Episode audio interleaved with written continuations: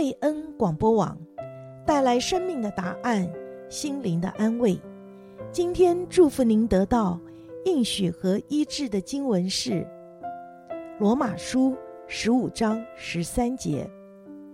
但愿使人有盼望的神，因信将诸般的喜乐、平安充满你们的心，使你们借着圣灵的能力，大有盼望。罗马书十五章十三节。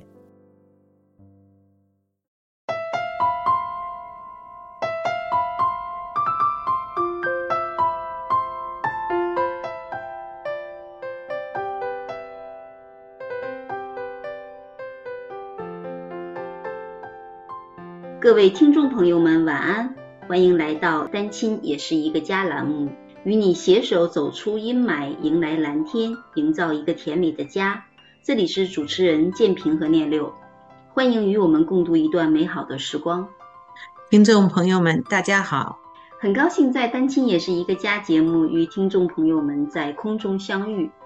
时间过得好快哦，一转眼我们的节目已经四岁了。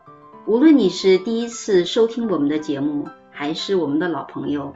都希望在这短短的三十分钟里，我和建平陪伴你，如同一个老朋友，细细诉说着一些事情。愿我们的分享如涓涓流水，带给你一些安慰和鼓励。愿所有的单亲朋友都拥有一个充满爱的，纵然是由角色缺失，但在情感上依然完整的家。愿我们所有的单亲家庭都有爱、有欢乐、有盼望。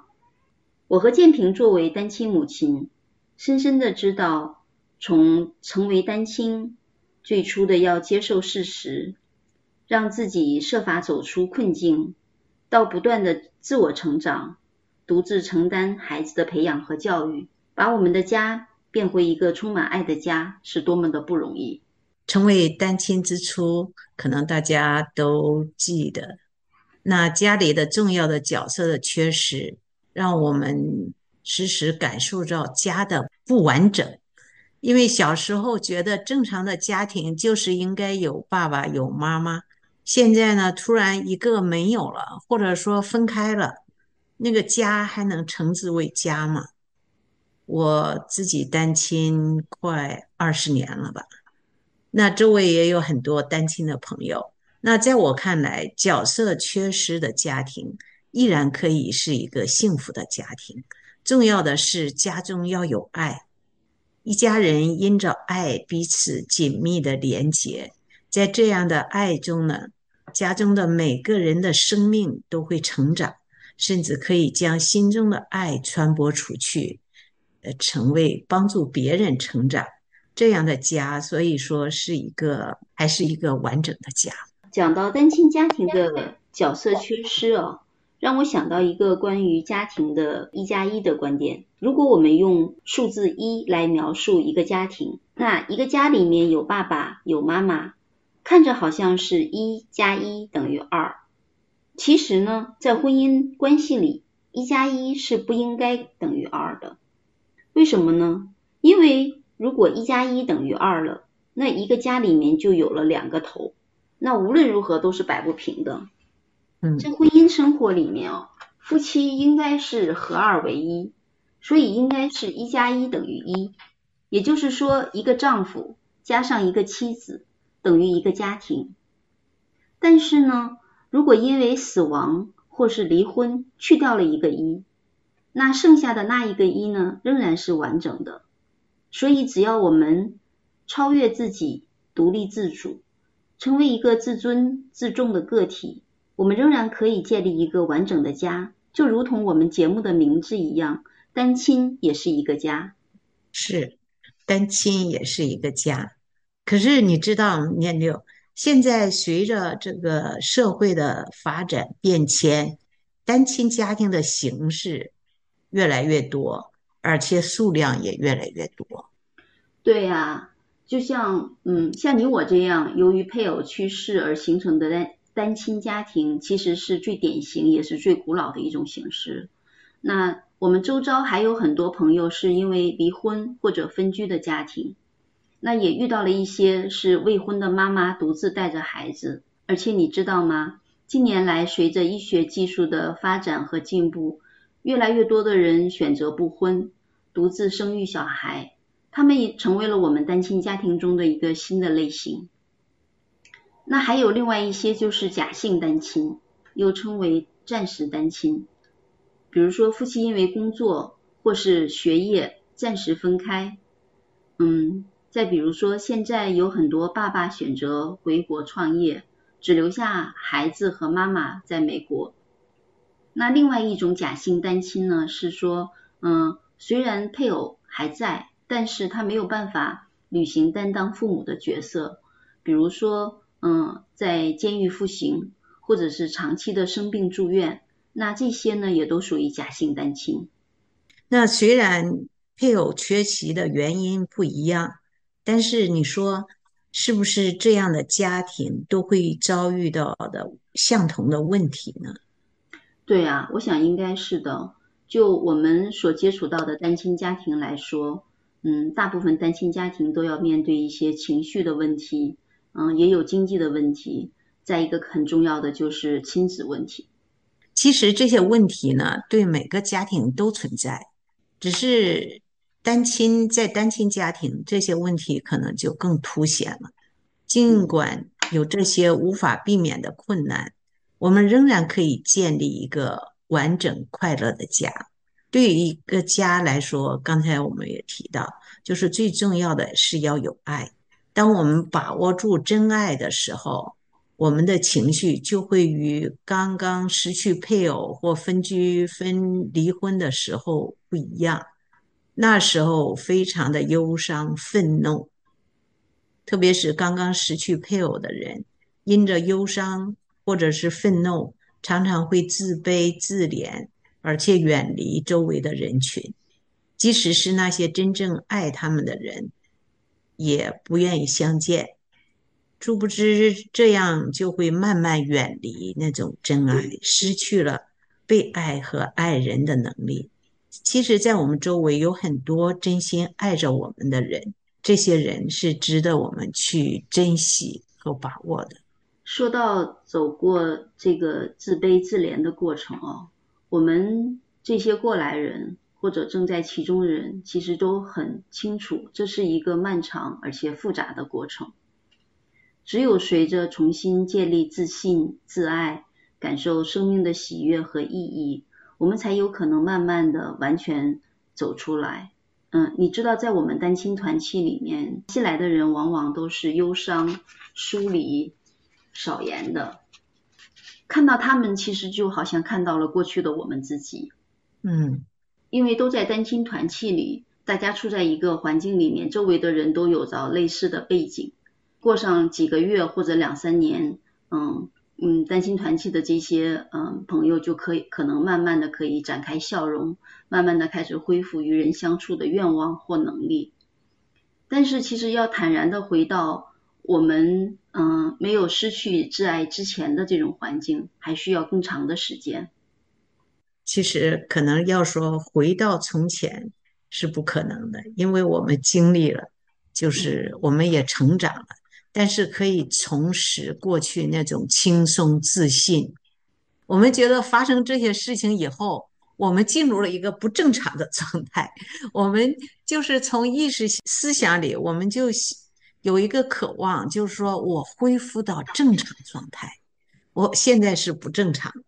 那要要想这样，我们就必须连接之前在我们生命中的人，就是说，特别是嗯，说到真心爱我们的人，我们总是最先想到的是家人。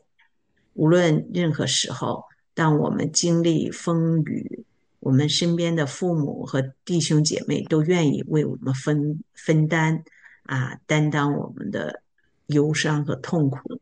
但是人也很奇怪，越是在自己啊有困难的时候，越是怕爱你的人为我们担心，因而呢却疏远这份真爱，也不愿意表露出自己那个真的痛苦，所以就常常让自己陷入了一个孤独无依的境地。我觉得这个时候，可能我们每个人，因为是人，每个人都需要这样一段时间，但是不要停留在这里太长，在这里自己孤单太久的时候，会影响我们自己的生活。所以说呢，我们应该把握住机会，也要珍惜我们周遭的亲情，学会珍惜他们的爱。也要学会去爱他们。对，是的。但除了亲情呢，我们也都知道，友情给予我们每个人来说也是很重要的。尤其是对于我们这些客居异国他乡、远离亲人的伤心人来说，好朋友们之间的交往会格外的亲密，友情在我们的生命当中就格外的珍贵。我常常会说我很幸运，因为在我的生命里有那么多很爱我们的朋友，所以这些年来，无论是遇到怎样的喜悦，我都可以与他们分享；无论是遇到怎样的困难，也都会得到他们的关心和帮助。其实我回想，嗯，我做单亲的这些年哦，不仅仅是亲密的朋友。嗯，在孩子们小的时候，许多并不是很亲密的朋友都曾经很热心的伸出援助的手给我。我还记得那个女儿们小的时候，你知道，在美国学校一年只上一百八十天的学，所以学校动不动就放假，然后我又没有那么多假期可以在家里面照顾他们、陪他们，那个时候很苦恼。然后他们的钢琴老师就是一位嗯特别。和蔼可亲的基督徒姐妹就特别好，就主动跟我说，嗯，让我在孩子们放假的时候把孩子们送到他那儿去，因为他都在家里面教琴嘛，或者教别人唱歌，他就说孩子们过来，嗯，在这边陪着他也挺好的。他那个时候我还记得特别清楚，他语重心长的跟我说，他说你要学会寻求帮助，而且你也要接受帮助。是，他说到我心里去了。就是刚刚成为单亲，尤其是单亲母亲，其实很多时候我们是，嗯，很难说是出于什么心理，但是我们是不太会愿意去主动的寻求帮助。然后很多时候别人寻，嗯，给我们帮助的时候，我们都会说还好啦，没关系，不用了。其实真的自己很难很难。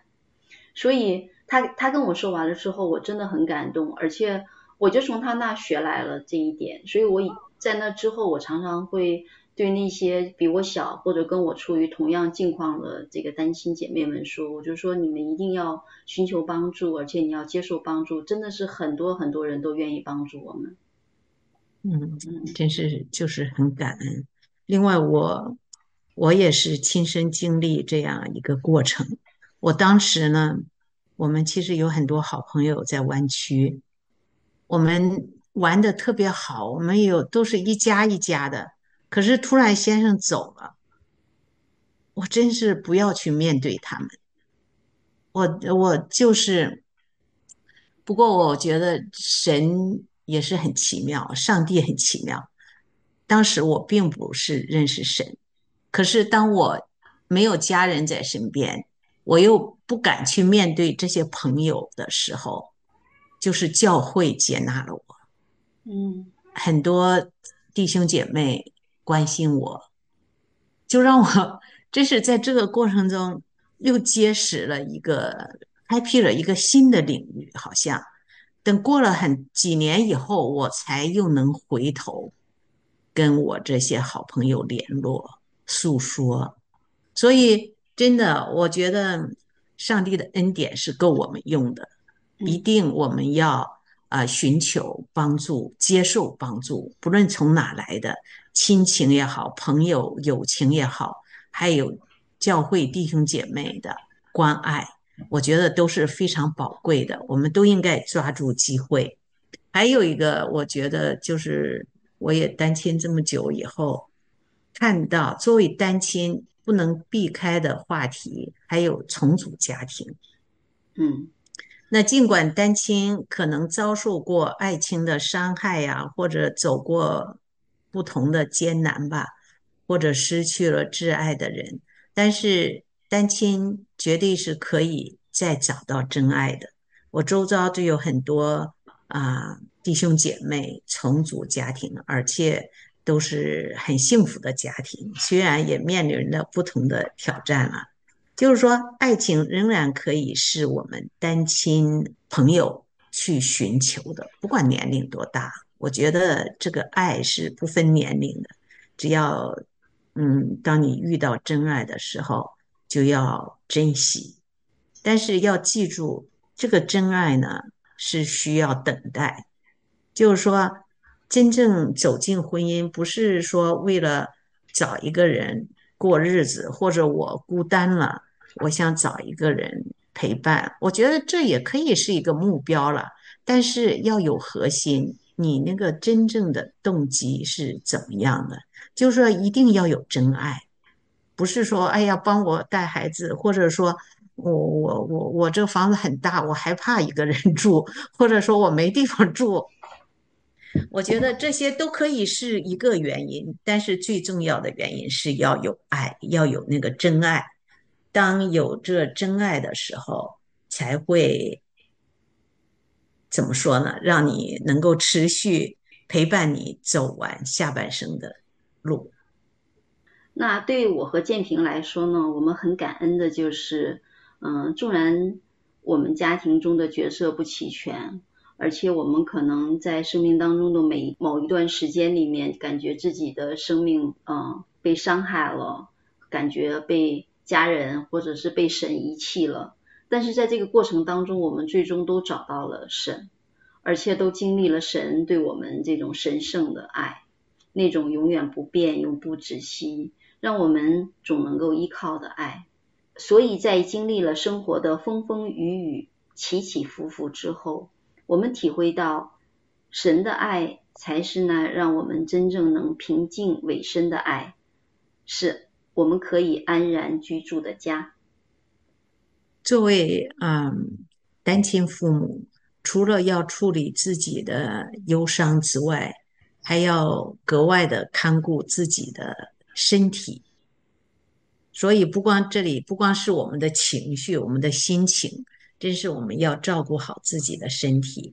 那孩子小的时候，我们做父母的，特别是单亲父母，真是没有生病的权利。特别刚才念六说，我们亲人都不在这里，就是在这里，真是自己带孩子。那最怕的就是家里人生病，自己生病吧，就不能照顾孩子，接送孩子。不能给孩子做饭呐、照顾。那孩子生病吧，自己又没有足够的假期请假在家照顾他们，因为自己还要工作。所以呢，孩子们也是最怕的，就是妈妈生病。特别是像我们这种，或者爸爸妈妈因为生病去世的家庭，那孩子就更怕爸爸妈妈生病。现在，如果家里有人生病，他们就特别害怕，因为他们经历到那种这个疾病是会死人的，是会把我的挚爱夺去的，所以对这个生病特别恐惧。所以我们做父母的，真是要照顾好啊自己的身体，这样全家人呢才能有一个快乐的。相爱的气氛，这样。你说的真的是很对。你知道现在像我，虽然现在孩子们都大了哦，但是我我感觉好像，嗯，我对自己这个身体的健康比以前更重视了。就说现在的对自己的身体健康的重视跟以前不太一样了。以前是怕自己生病了不能照顾他们，然后怕他们太小了看妈妈生病担心。但是现在就是从另外一个角度去想了。你知道我们单亲吧？孩子们与我们的关系其实都很亲密，他们对我们的牵挂就像我们对他们一样，可能就是说，嗯，相对来说比一些双亲家庭可能就是说会更亲密一些。现在不像他们小的时候那么忙了，所以我们就要有意识的锻炼身体，照顾自己的身体，不要让孩子们太牵挂了。就是在还没有成为他们的在身体上和经济上成为他们的负担之前。我们不要先成为他们精神上的负担。嗯，你知道去年曾经有一段时间我身体不是特别好，然后两个女儿就特别紧张，就是他们紧张，当然已经不是那种说小的时像小的时候说，哎呀，妈妈一生病了就不能上学了，家里面怎么办？他们已经是一种就是完全是对妈妈的一种牵挂，一种担心。然后我就我就开始每坚持每天锻炼身体，然后孩子们就特别高兴，每次打电话呀或者每天回来呀都会问呐，然后会就是一直会鼓励你呀，支持你呀，监督你呀，然后到这个放假回家的时候还会陪着你一起锻炼身体啊，真的就是说。对，我就感觉到说，真的，不论说他们多大，其实父母的身体的健康对他们很重要，那对我们整个这个单亲家庭的幸福也很重要。嗯，所以我们一定要注意自己的身体健康。对，今年呢还才刚开始，今年才是二月份，所以我们父母们，单亲家庭的父母们一定要有一个新的计划，好好保养身体。锻炼身体。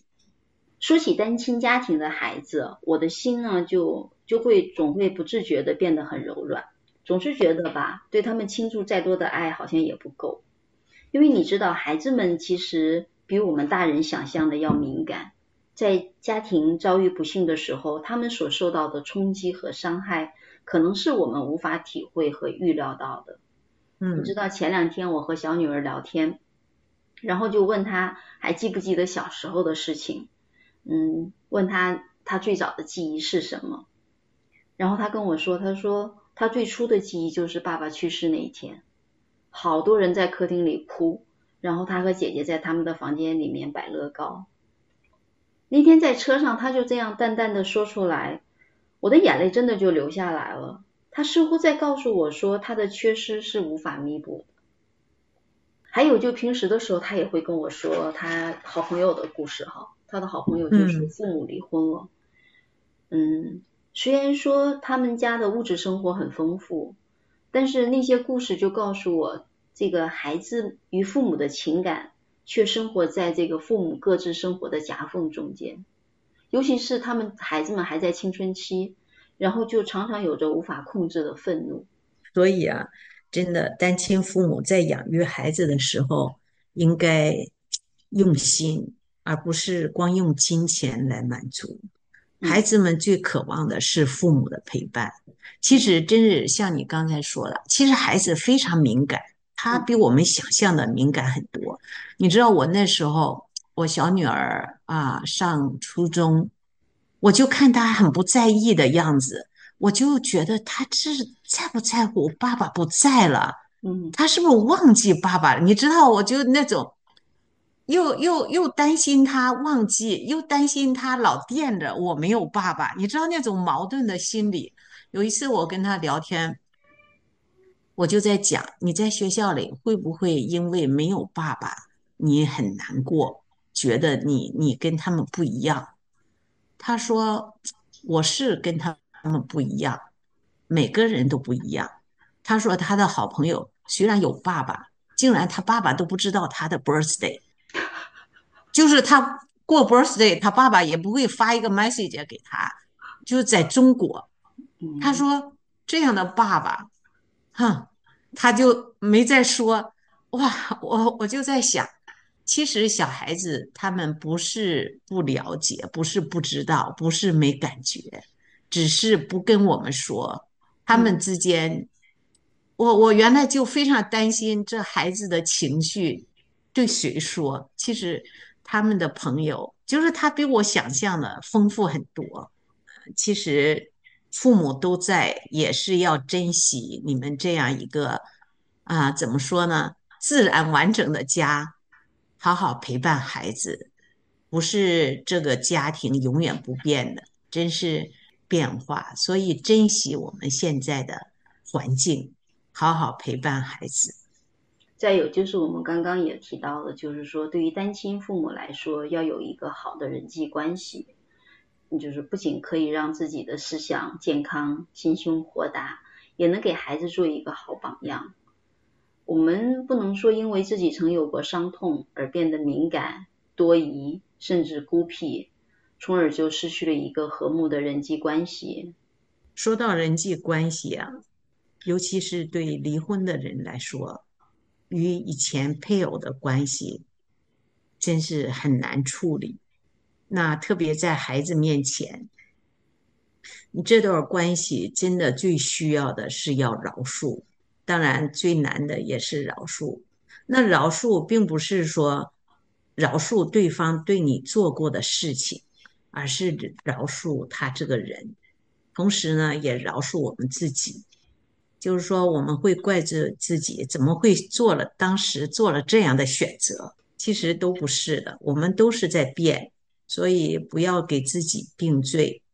饶恕也是用送给自己的礼物，让他不要再伤害到你，也不让你的情绪呢被他的思想行为继续控制。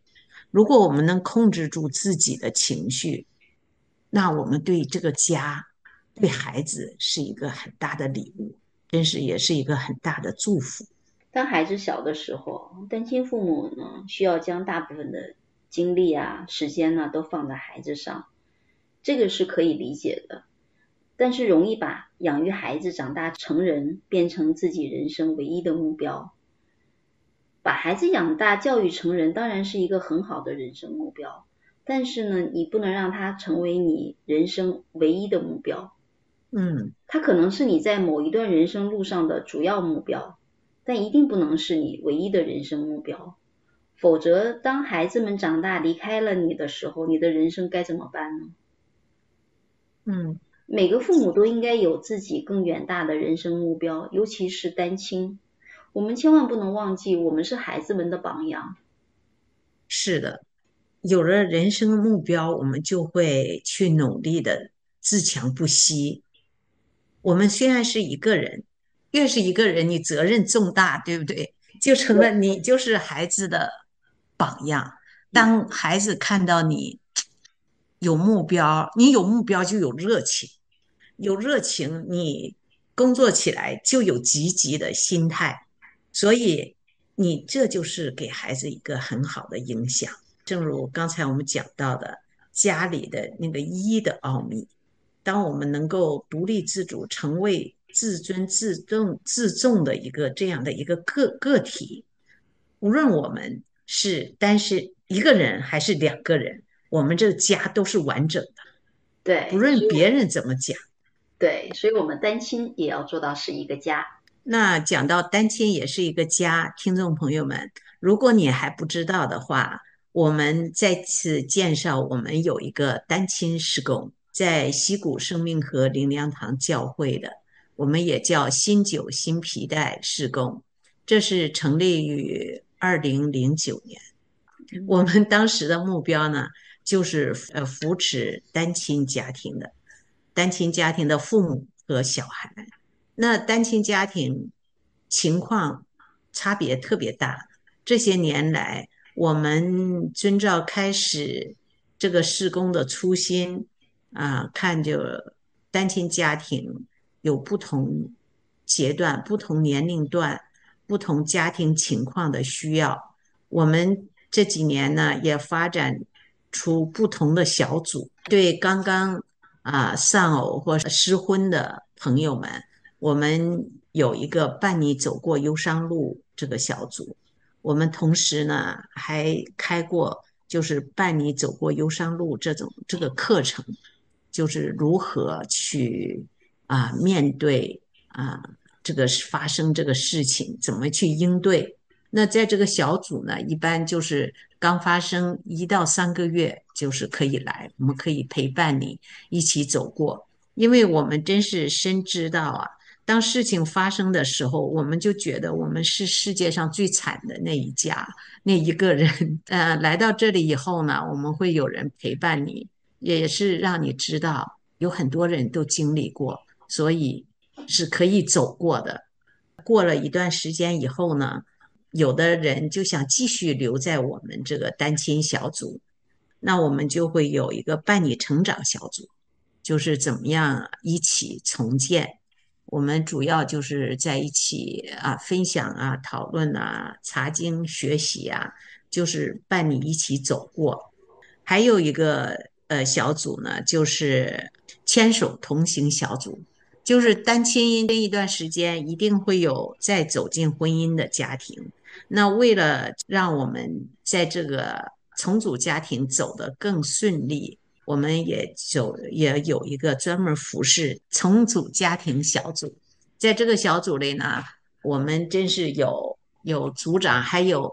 呃，重组家庭有几十年、二十年的、三十年的，呃，他们经历了风风雨雨，在这里陪伴刚刚走进重组家庭啊、这样的弟兄姐妹们。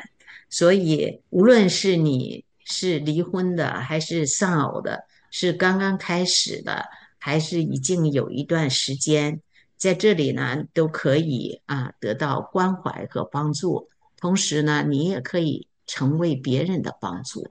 这些年，在新酒新皮带的相聚中，看到了很多感人的故事。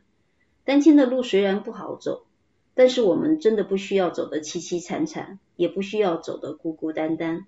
我们可以用健康积极的人生态度面对人生的苦难。希望我们的节目像雨后阴云后面的阳光，照出你灿烂的笑脸，让我们与你携手走出阴霾。迎来蓝天，营造一个甜美的家。欢迎你联系我们，我们的 email 地址是 n2n@rlcc.net，也可以打电话到贝恩四零八八零零四二九七，或者上贝恩网站 www.dpmradio.org 找我们。